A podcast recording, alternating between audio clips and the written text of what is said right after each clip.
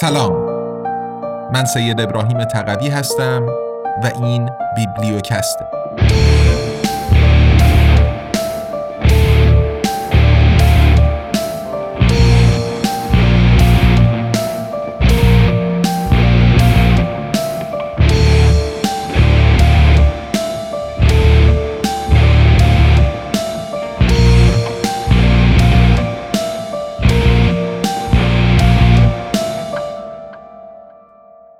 امپراتوری USA قدرت جهانی بیوجدان. نوشته دانیل گنزر برگردان و صدای سید ابراهیم تقوی.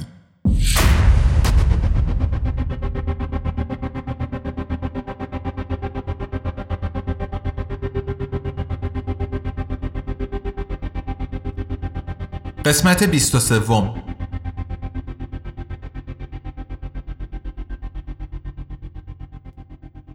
فصل یازدهم ماجرای ایران کنترا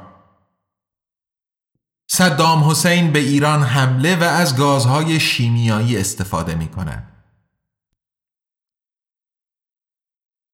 در سال 1979 زمانی که ساندینیست ها دیکتاتوری سوموزا را سرنگون می کردند، در عراق صدام حسین به عنوان رئیس جمهور قدرت را در دست گرفت. سیا از به قدرت رسیدن او حمایت کرده بود. سرویس های مخفی ایالات متحده از قصابت صدام حسین خبر داشتند.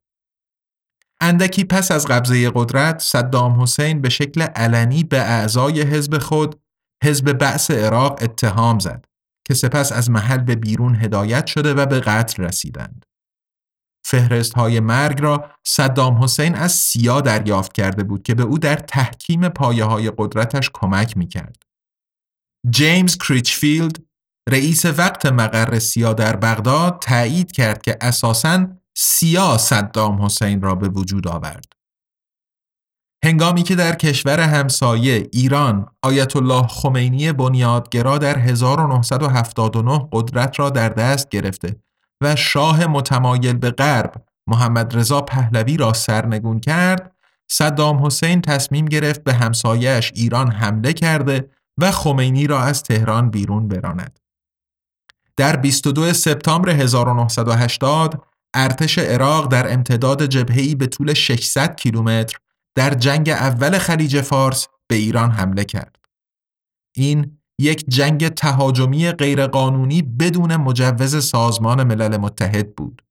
بر این اساس صدام حسین یک جنایتکار جنگی است زیرا قانون منع خشونت سازمان ملل متحد جنگ تهاجمی را ممنوع می کند.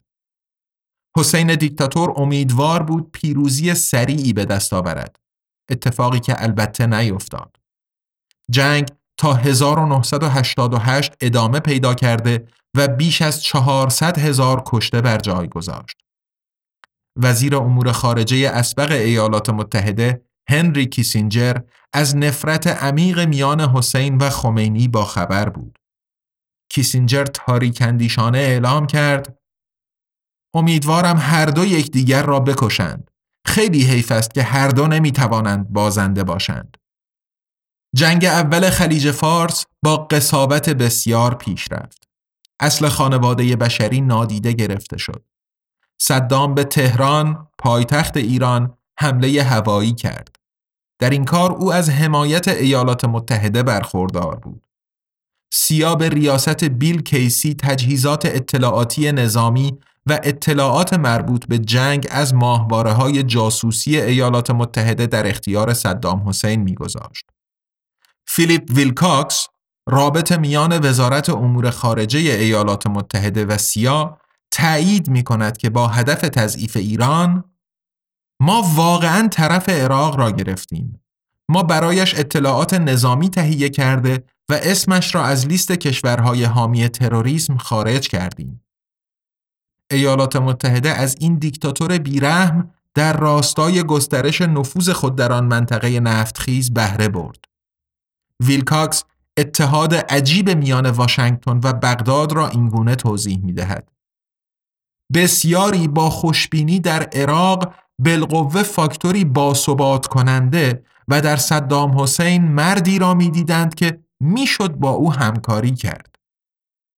با کمک شرکت های غربی صدام حسین موفق به ساخت سلاحهای شیمیایی شد. از جمله گاز خردل و سارین. برای اجتناب از شکست در برابر ایران حسین دیکتاتور ابایی از ارتکاب جنایات جنگی نداشت و علیه همسایش سلاحهای شیمیایی به کار بست. حملات شیمیایی مستند شده صدام حسین به ایرانی ها در 1983 و 1984 صورت گرفتند.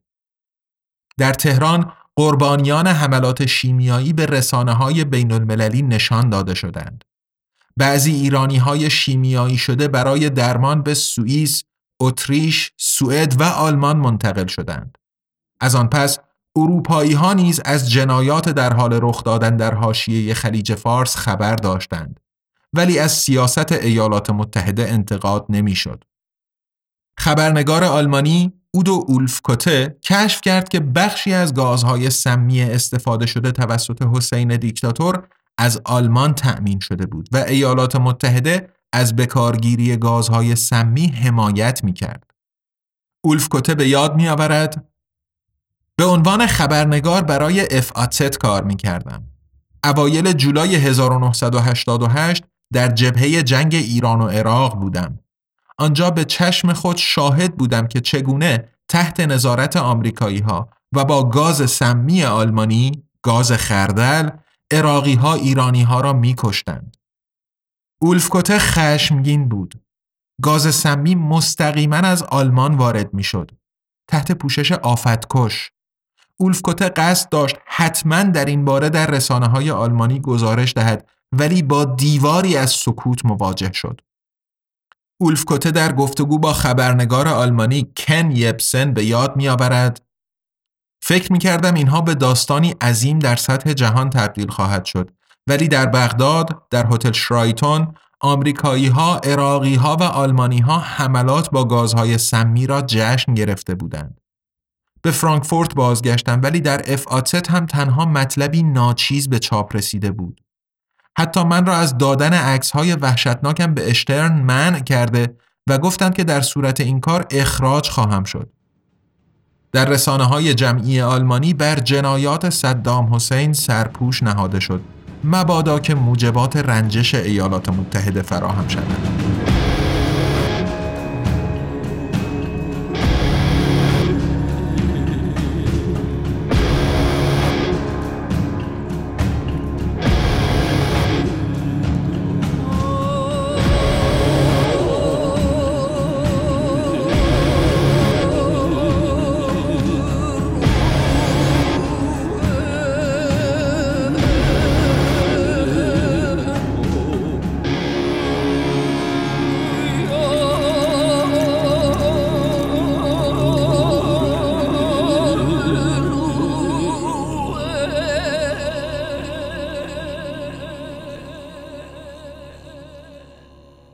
ایالات متحده علا رقم تحریم به ایران سلاح می فروشد. در نیکاراگوه کنتراها نه فقط با حمایت های افراد ثروتمند و سود حاصل از تجارت کوکائین بلکه همچنین با فروش فوق محرمانه های آمریکایی به ایران تأمین مالی می شدند.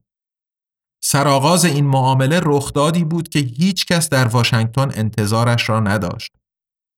در روز 14 ژوئن 1985 گروه تروریستی تنظیم المظلومین علی الارض که با حزب الله لبنان ارتباطاتی داشت پرواز 847 شرکت هواپیمایی آمریکایی ترانس ورلد ایرلاینز را با 153 مسافر سرنشینش ربود.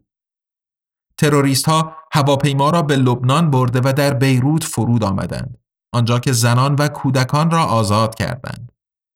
هنگامی که هواپیما ربایان دریافتند که یک قواس نیروی دریایی ایالات متحده به نام رابرت استتم در میان مسافران حضور داشت او را کشته و جنازهش را روی باند فرود انداختند. واشنگتن به تکاپو افتاد و با نخست وزیر اسرائیل شیمون پرز رایزنی کرد. بنابر گزارش کنگره دولت اسرائیل به ایالات متحده پیشنهاد داد که به ایران موشک بفروشد تا موجبات آزادی گروگانهای آمریکایی را فراهم آورد که در لبنان نگهداری می شدند. تاجر ایرانی اسلحه منوچهر قربانیفر به رئیس سیا کیسی اطمینان داد که ایران تمایل بسیاری به تهیه تسلیحات آمریکایی دارد برای آنکه بتواند از خود در برابر حملات صدام حسین دفاع کند. این تاجر اسلحه توضیح داد که از طریق معامله سلاح با ایران می توان گروگانها را آزاد کرد زیرا ایران بر حزب الله نفوذ دارد. رسما اما در آن زمان علیه ایران از سوی ایالات متحده تحریمی سخت گیرانه وضع شده بود. هیچ کس اجازه نداشت به ایران سلاح بفروشد. همچنین دکل حفاری یا غذای نوزاد. با این حال در روز 3 آگوست 1985 رئیس جمهور ریگان به سیا این اجازه را اعطا کرد که تجارت اسلحه محرمانه با ایران به انجام رساند. رئیس اسبق سیا جورج بوش پدر هم که در دولت ریگان معاون رئیس جمهور بود و پس از ماجرای ایران کنترا خود به مقام ریاست جمهوری رسید از این تجارت اسلحه محرمانه حمایت می کرد.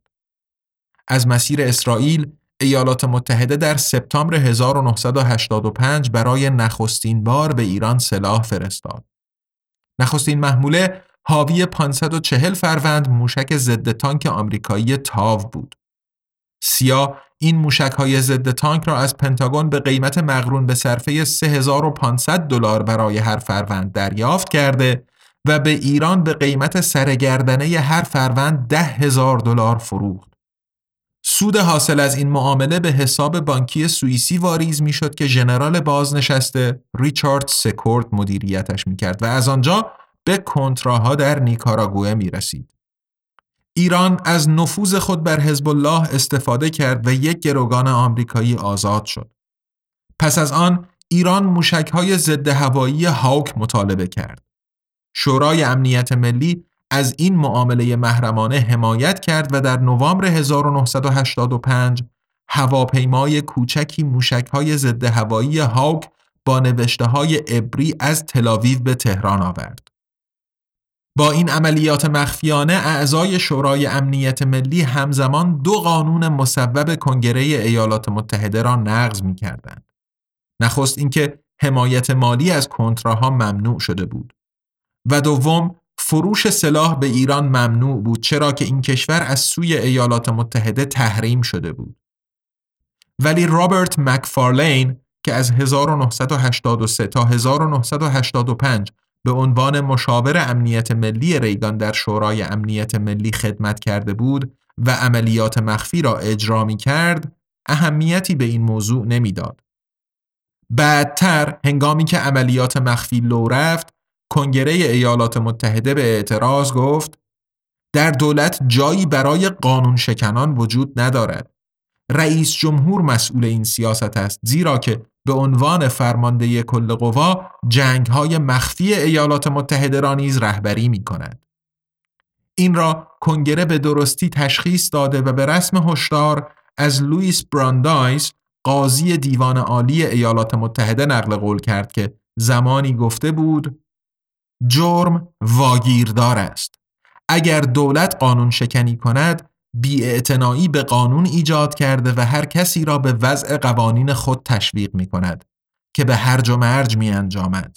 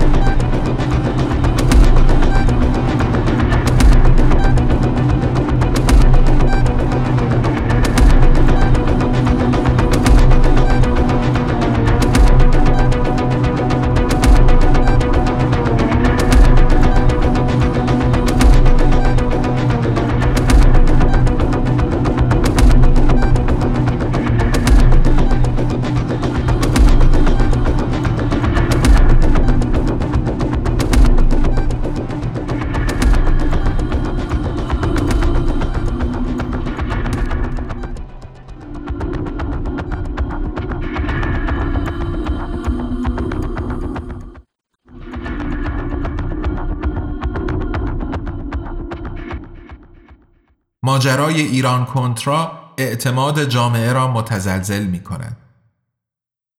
تاریخ به ما می آموزد که عملیات های مخفی برای همیشه مخفی باقی نمی مانند و این مورد هم استثناء نبود. تاجر مواد مخدر آمریکایی بری سیل آن وقتها با هواپیمای ترابری کوچکش با خلبانها از ایالت آرکانزاس به کلمبیا پرواز می کرد. پس از بار زدن کوکائین متعلق به کارتل مدیین خلبانهایش در هندوراس برای سوختگیری توقف کوتاهی کرده و سپس با کوکائین به پرواز درآمده و به ایالات متحده باز میگشتند. جایی که کوکائین را با چتر پایین میانداختند. کوکائینی که توسط تاجران مواد مخدر از مکانهای معهود برداشته و در نیو میامی و نیویورک در خیابانها به معتادان فروخته می‌شد.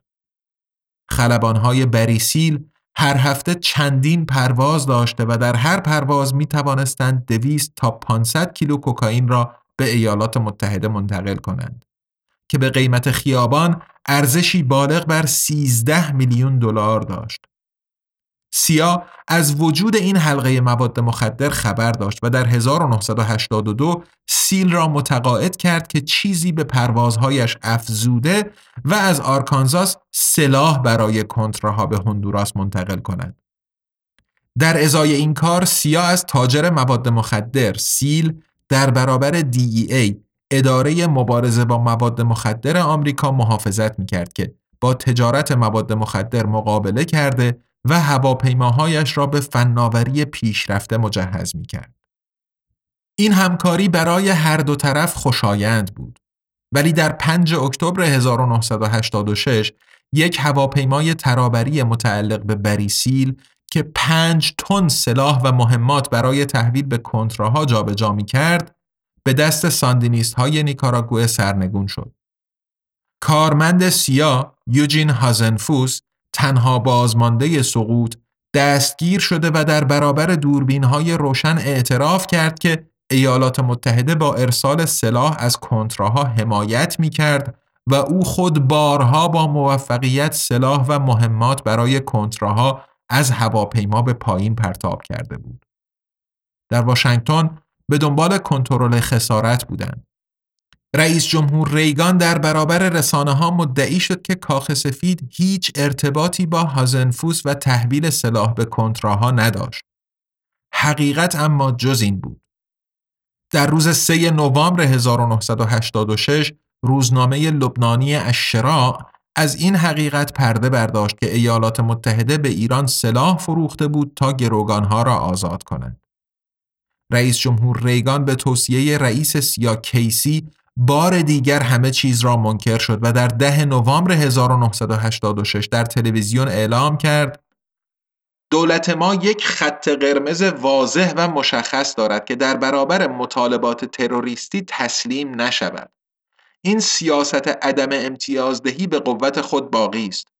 برخلاف گزارش های بقایت خیال پردازانه و نادرست درباره مبادله سلاح با گروگان ها و باجدهی ادعا شده ما سلاح یا چیز دیگری در ازای گروگان ها تبادل نکرده ایم. تکرار می کنم تبادل نکرده ایم و پس از این نیز چنین نخواهیم کرد. اینگونه رئیس جمهور ایالات متحده به تمام ملت دروغ گفت. دولت ریگان تحت فشار قرار داشت زیرا همه اعضای ردبالای شورای امنیت ملی مستقیما در هر دو رسوایی درگیر بودند. وزیر دادگستری ایالات متحده ادوین میز که در جریان عملیات های مخفی قرار داشت مهره سربازی برای قربانی ارائه داد و در 29 نوامبر 1986 توجه افکار عمومی را به کارمند شورای امنیت ملی الیور نورس جلب کرد که پیش از آن برای افکار عمومی به کل ناشناخته بود. به این ترتیب مردان قدرتمندتری چون رئیس جمهور ریگان و معاون رئیس جمهور بوش از تیررس اتهامات خارج شدند.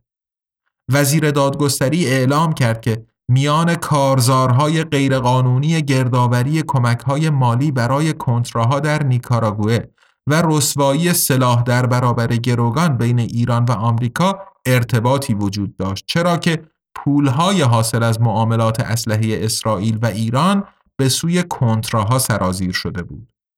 میز ادعا کرد تنها کسی در درون دولت آمریکا که با جزئیات از این مسائل خبر داشت الیور نورس از کادر شورای امنیت ملی در کاخ سفید بود. از این لحظه به بعد الیور نورس در مرکز توجه رسانه ها قرار گرفت.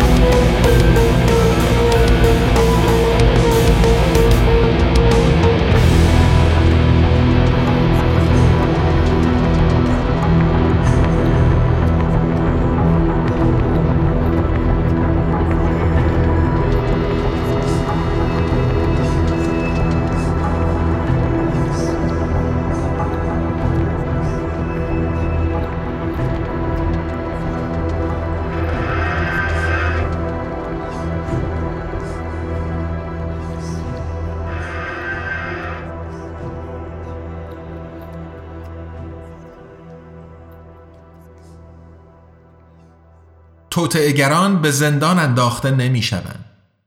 کنگره ایالات متحده کمیسیونی تشکیل داد که به ریاست لی همیلتون از ایندیانا از ماه می تا آگوست 1987 جلسات استماعی برگزار کرد که در تلویزیون ایالات متحده پخش شده و ملت را تکان دادند. الیور نورس باید در برابر این کمیته شهادت می‌داد و اقرار کرد که در عملیات های مخفی مشارکت داشته اما تأکید می کرد که هیچ پشیمان نبود. نورس گفت باید اعتراف کنم که فکر می کردم درست است که پول آیت الله ها را صرف حمایت از مقاومت در نیکاراگوه کنیم و من تنها کسی نبودم که از این فکر به هیجان می آمد. ظاهرا رئیس سیا کیسی این عملیات را به عنوان قایت عملیات مخفی تحسین کرده بود. کنگره تمایل داشت از رئیس سیانیز بازجویی به عمل بیاورد ولی او در دفترش در طبقه هفتم مقر مرکزی سیا از حال رفت. پزشکان یک تومور مغزی بدخیم تشخیص دادند. بیل کیسی در 6 می 1987 مرد. رئیس جمهور ریگان در چهار مارس 1987 نطقی خطاب به ملت ایراد و در سخنرانی تلویزیونی عجیبی تلاش کرد دروغهای گذشتهش را توضیح دهد. چند ماه پیش از این به مردم آمریکا اعلام کردم که من هیچ سلاحی با گروگانها مبادله نکردم. قلب من و نیت خیرم هنوز هم به من می‌گویند که این واقعیت دارد. اما حقایق و مستندات به من می‌گویند که چنین نیست.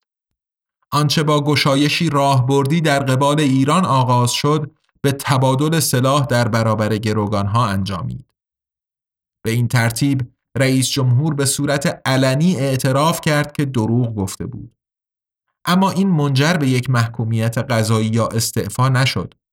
ریگان هرگز به زندان انداخته نشد و در سال 2004 در لس آنجلس درگذشت. کنتراها هرگز موفق نشدند در نیکاراگوه ساندینیست ها را سرنگون کنند. اینها در سال 1990 از سوی مردم انتخاب نشدند و ناچار قدرت را تحویل دادند. اما جنگ مخفی علیه نیکاراگوه چیزی نمانده بود دولت را در ایالات متحده سرنگون سازد. از مشاور امنیت ملی دریابد جان پویندکستر که در شورای امنیت ملی داد و ستدهای ایران کنترا را هماهنگ می کرد به اتهام مشارکت در توطعه جنایتکارانه شکایت شد. پویندکستر متهم بود که به کنگره دروغ گفته به دولت خیانت کرده و مدارک را نابود کرده بود. او همه این کارها را کرده بود. از این رو در هفته آوریل 1990 دادگاه او را در تمامی موارد مجرم شناخته و به شش ماه حبس محکوم کرد. ولی یک سال بعد دادگاه دیگری حکم را لغو کرده و او را از تمامی اتهامات مبرا دانست. علیه الیور نورس نیز در آوریل 1988 یک روند دادرسی آغاز شد. نورس از سوی دادگاه به جرم فروش غیرقانونی سلاح به ایران و حمایت از کنتراها با سود حاصل از این معاملات مجرم شناخته و محکوم شد. نورس همه اینها را اعتراف کرده بود. او همچنین اقرار کرد که به سازمانهای دولتی دروغ گفته و ایمیل های درد سرساز برای دولت ریگان را نابود کرده بود. دادگاه او را به جرم مشارکت در یک توطعه به سه سال حبس و جریمه نقدی 150 هزار دلار محکوم کرد. اما به دلیل یک خطای دادرسی این حکم نیز از سوی دادگاه دیگری لغو شد. الیور نورس نیز یک مرد آزاد باقی ماند و به زندان انداخته نشد. لارنس والش بازپرس و دادستان شجاع و مستقل در جریان ماجرای ایران کنترا علیه وزیر دفاع کاسپار واینبرگر نیز اعلام جرم کرد چرا که او مستقیما در معامله غیرقانونی سلاح با ایران و جنگ غیرقانونی در نیکاراگوئه دخیل بود و به کنگره درباره هر دو دروغ گفته بود. ولی اندکی پیش از آنکه رئیس جمهور بوش جای خود را در کاخ سفید به رئیس جمهور بیل کلینتون بدهد در 24 دسامبر 1992 همکارش واینبرگر و دیگر کارمندان رد بالای درگیر ماجرای ایران کنترا را عفو کرد. بازپرس ویژه والش واداده انتقاد کرد به این ترتیب لاپوشانی رسوایی ایران کنترا که شش سال در جریان بود با موفقیت به پایان رسید. زیرا هیچ یک از مجرمان به زندان نیفتاده بود. والش با تأسف ابراز کرد مردان قدرتمند با دوستان قدرتمند می توانند جرایم سنگین مرتکب شوند در حالی که عهدهدار مقام هستند و از اعتماد افکار عمومی به شدت سوء استفاده می کنند و همه اینها هم بدون هیچ عواقبی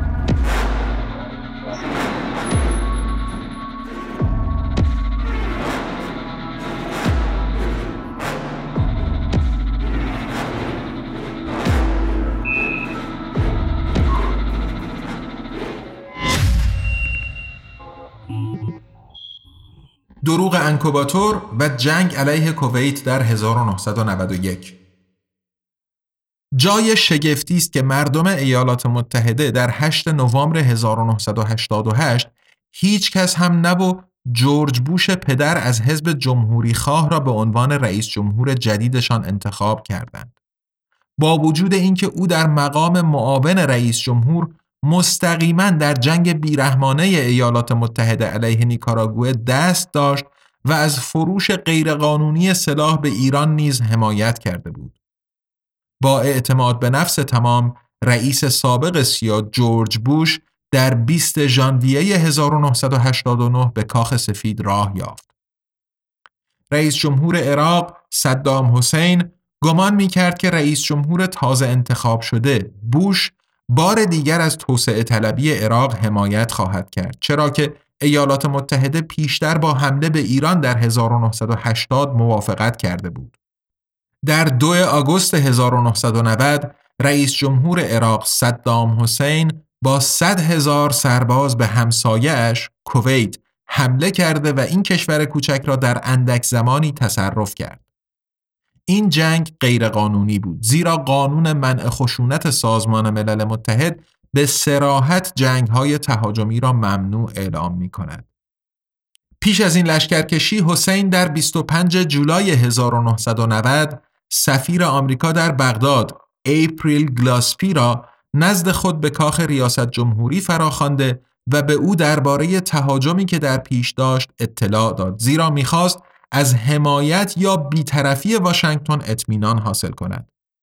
خانم سفیر گلاسپی آن زمان پاسخ داد من دستورالعملی سریح از شخص رئیس جمهور بوش دریافت کردم که روابط با عراق را بهبود ببخشم و اضافه کرد ما هیچ نظری درباره مناقشات داخلی اعراب مانند مناقشه مرزی با کویت نداریم.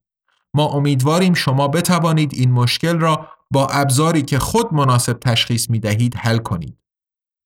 با این گفته سفیر گلاسپی رئیس جمهور هیلگر ایالات متحده جورج بوش پدر رئیس جمهور بیرحم عراق حسین را به تلهی که برایش مهیا کرده بود کشاند.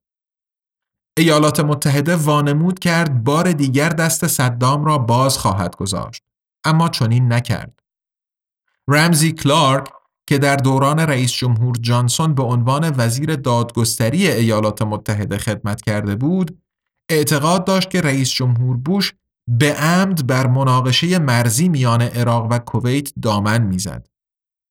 به گفته کلارک دولت ایالات متحده از خاندان سلطنتی کویت برای تحریک عراق به تهاجم استفاده کرد.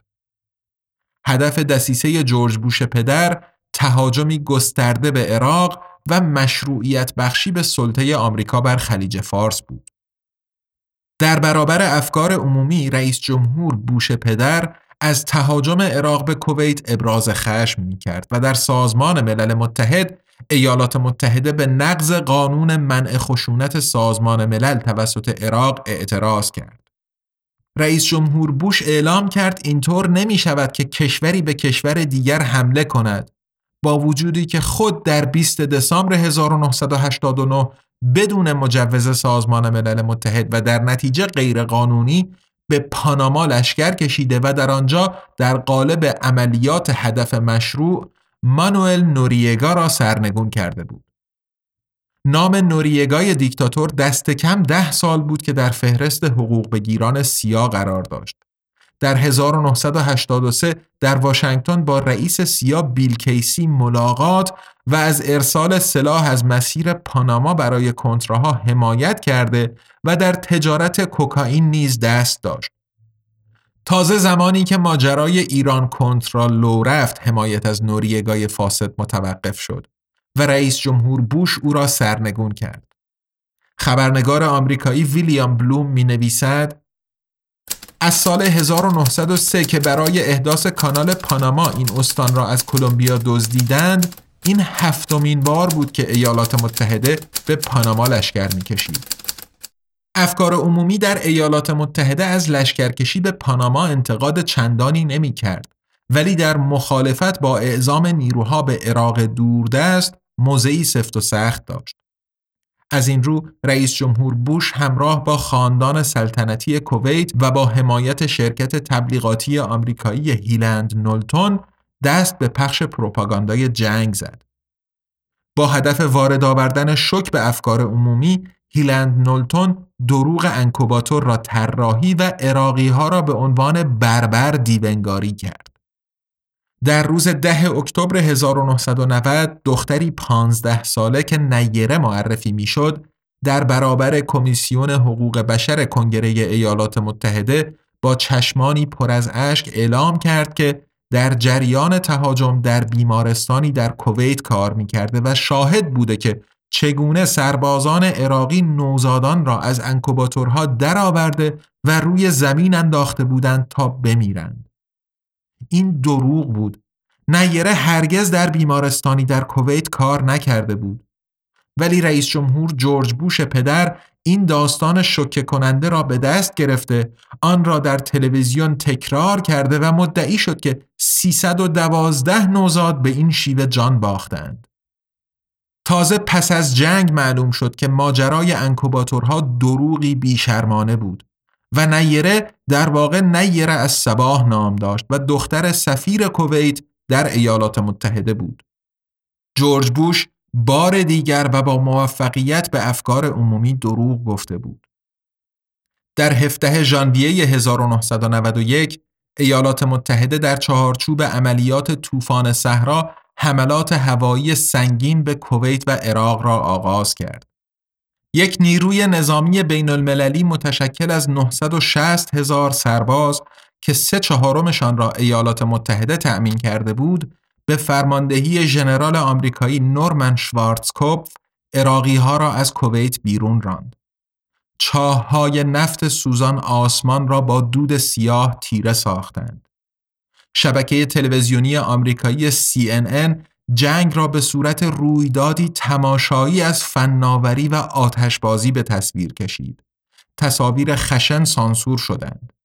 واقعیت به کل چیز دیگری بود. سربازان عراقی که در خاکریزها پناه گرفته بودند توسط بلوزرهای زرهپوش آمریکایی که شن به خاکریزها سرازیر می کردند زنده زنده دفن شدند. به گزارش رویترز 85 هزار عراقی در این دومین جنگ خلیج فارس کشته شدند با آنکه جنگ تنها سه ماه طول کشید. یک کشتارگاه بود. نیروی نظامی تحت رهبری رئیس جمهور جورج بوش پدر به عنوان فرمانده کل قوا تنها 313 سرباز از دست داد.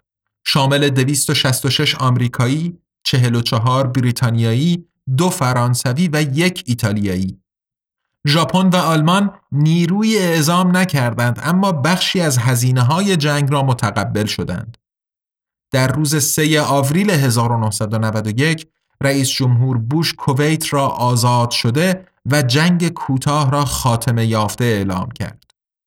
اندکی بعدتر ایالات متحده نخستین پایگاه نظامی دائمی خود در خلیج فارس را تأسیس و تانک، هواپیما و دیگر ملزومات جنگی در کویت مستقر کرد.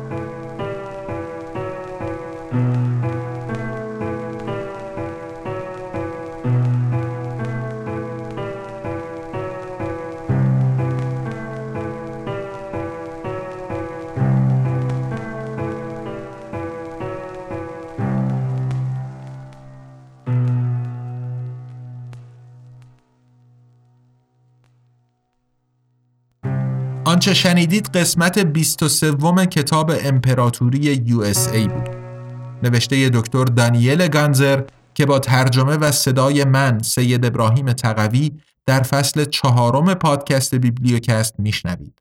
پی‌نویس ها و منابع استفاده شده در متن کتاب در هر قسمت رو می‌تونید تو لینکی که در توضیحات پادکست اومده مشاهده بفرمایید.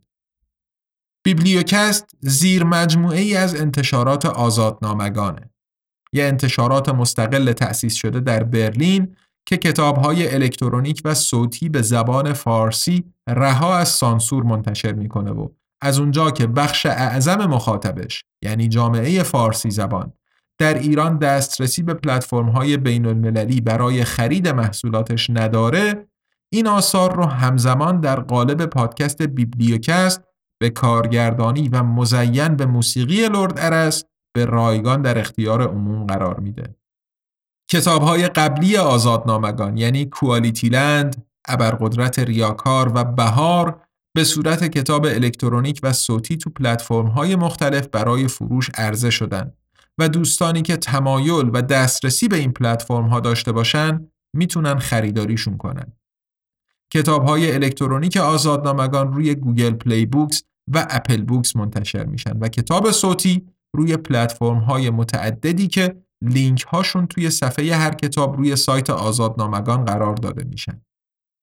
همونطور که عرض کردم آزادنامگان یه انتشارات مستقله که با هدف تقویت آزادی بیان و مبارزه با سانسور راه اندازی شده و ادامه پیدا کردن کارش در گروه همراهی و حمایت شماست. شما می‌تونین با دنبال کردن آزادنامگان در شبکه های اجتماعی، منتقل کردن نظرات، انتقادات و پیشنهاداتتون و همینطور معرفی ما به دوستان و آشنایانتون به همون در مسیری که پیش گرفتیم کمک کنید. برای حمایت مالی از آزادنامگان هم می‌تونین غیر از خرید محصولاتش از لینک های حامی باش، PayPal یا SubscribeStar که در توضیحات پادکست قرار داده شدن استفاده بفرمایید. در فصل چهارم بیبلیوکست ما با هفته یک قسمت پنج شنبه هر هفته در خدمتتون خواهیم بود و خوشحال میشیم از دریافت بازخوردهای مثبت یا منفی از شما شنونده های عزیز. پس با ما همراه بمونید. تا قسمت بعدی بیبلیوکست ارادتمند تقوی